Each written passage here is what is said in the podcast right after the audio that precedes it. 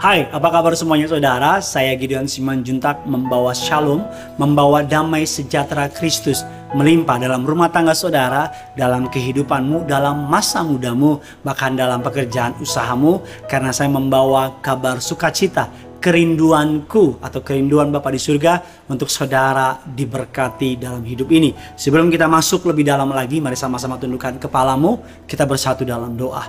Bapak yang baik, Bapak yang kami kenal dan kami kasihi di dalam nama Tuhan kami Yesus Kristus.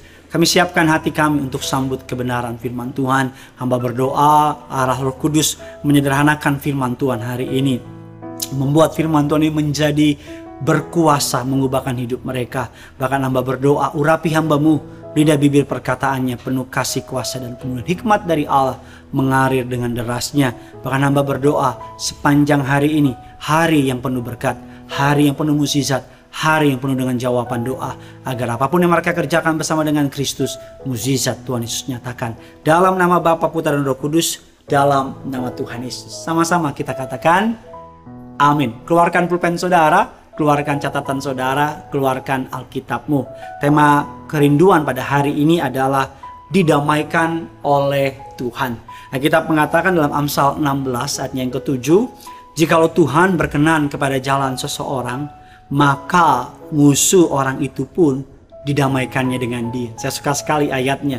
Jikalau Tuhan berkenan kepada jalan seseorang, maka musuh orang itu pun didamaikannya dengan dia sebuah kisah dalam perjanjian lama namanya Abimelek yang dulu mengizinkan Ishak tinggal di wilayahnya kini mengusirnya pergi.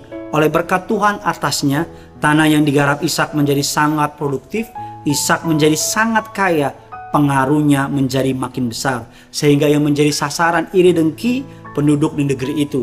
Abimelek pun memerintahkannya untuk meninggalkan tempat itu bersama seluruh keluarganya dan orang-orangnya.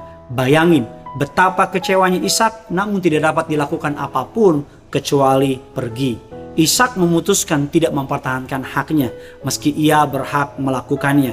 Firman Tuhan mengajarkan kita untuk mengasihi sesama kita. Dalam Matius 22 ayat yang ke-9 dalam terjemahan Inggrisnya menggunakan kata neighbor atau tetangga, itu orang-orang yang ada di sekitar kita. Dalam Roma 12 ayat yang ke-18 mengatakan sedapat-dapatnya kalau hal itu bergantung kepadamu Alkitab katakan, hiduplah dalam pendamaian dengan semua orang. Keputusan Ishak pada awalnya kelihatannya sebuah hal yang merugikan, tapi di kemudian hari nyatanya mendatangkan kebaikan bagi dirinya sendiri.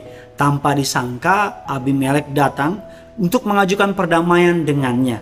Saat hidup kita berkenan kepada Tuhan, Tuhan bahkan dapat mendamaikan kita dengan orang-orang yang memusuhi kita. Bahkan orang-orang yang benci sama kita, iri sama kita, gak suka sama kita, menyebarkan fitnah sama kita. Kalau hidup kita berkenan kepada Allah, maka Allah sendiri yang akan turun tangan mendamaikan saudara dengan orang lain. Seringkali kita tidak dapat menghalangi orang benci sama kita. Seringkali kita nggak dapat menghalangi orang iri sama kita Walaupun mungkin sudah berkata, saya sudah berbuat baik Pak Pendeta, saya sudah melakukan yang bisa saya lakukan sebagai manusia. Tapi kita bisa memohon campur tangan Tuhan. Agar sama seperti Ishak mengalami campur tangan Tuhan. Namun dia tetap berbuat baik, berniat baik. Dan ia melihat tangan Tuhan membela hidupnya. Hari ini apa pun yang saudara perbuat. Orang yang benci sama saudara, orang yang iri sama saudara, orang yang gak suka sama saudara, tetaplah berbuat baik. Tetaplah jadi orang baik, tetaplah lakukan yang baik. Karena kalau Tuhan berkenan sama hidup saudara, Tuhan akan mendamaikan bagi saudara. Tuhan membayar lunas keputusan Ishak yang berbuat baik. Dengan apa? Dengan mendamaikan orang-orang yang membenci dia. Saya percaya Tuhan yang sama, Tuhan yang disembah oleh Ishak, Tuhan yang sama tetap hidup sampai hari ini dia akan membayar lunas ketulusan hatimu, dia akan membayar lunas kesetiaanmu, dia akan membayar lunas kegiatanmu yang baik, perbuatanmu yang berkenan di hadapannya. Yang perlu kita lakukan, tetap berbuat baik, tetap menjalankan hidup sesuai dengan perintah Tuhan, tetaplah berkenan di hadapan Allah. Jikalau Tuhan berkenan kepada jalan seseorang, maka musuhnya pun didamaikan oleh dia. Kalau hari ini bosmu, teman kantormu, bahkan teman pelayanmu, bahkan orang-orang lain menyerang engkau, jangan balas yang jahat dengan yang jahat, tapi balaslah yang jahat dengan yang baik agar nama Tuhan dipermuliakan dalam hidup saudara. Selamat menjadi berkat, selamat menjadi perpanjangan tangan Tuhan, dan selamat tetap menjadi orang tulus. Bagikan kabar baik ini sebanyak mungkin kepada orang-orang yang saudara kasihi.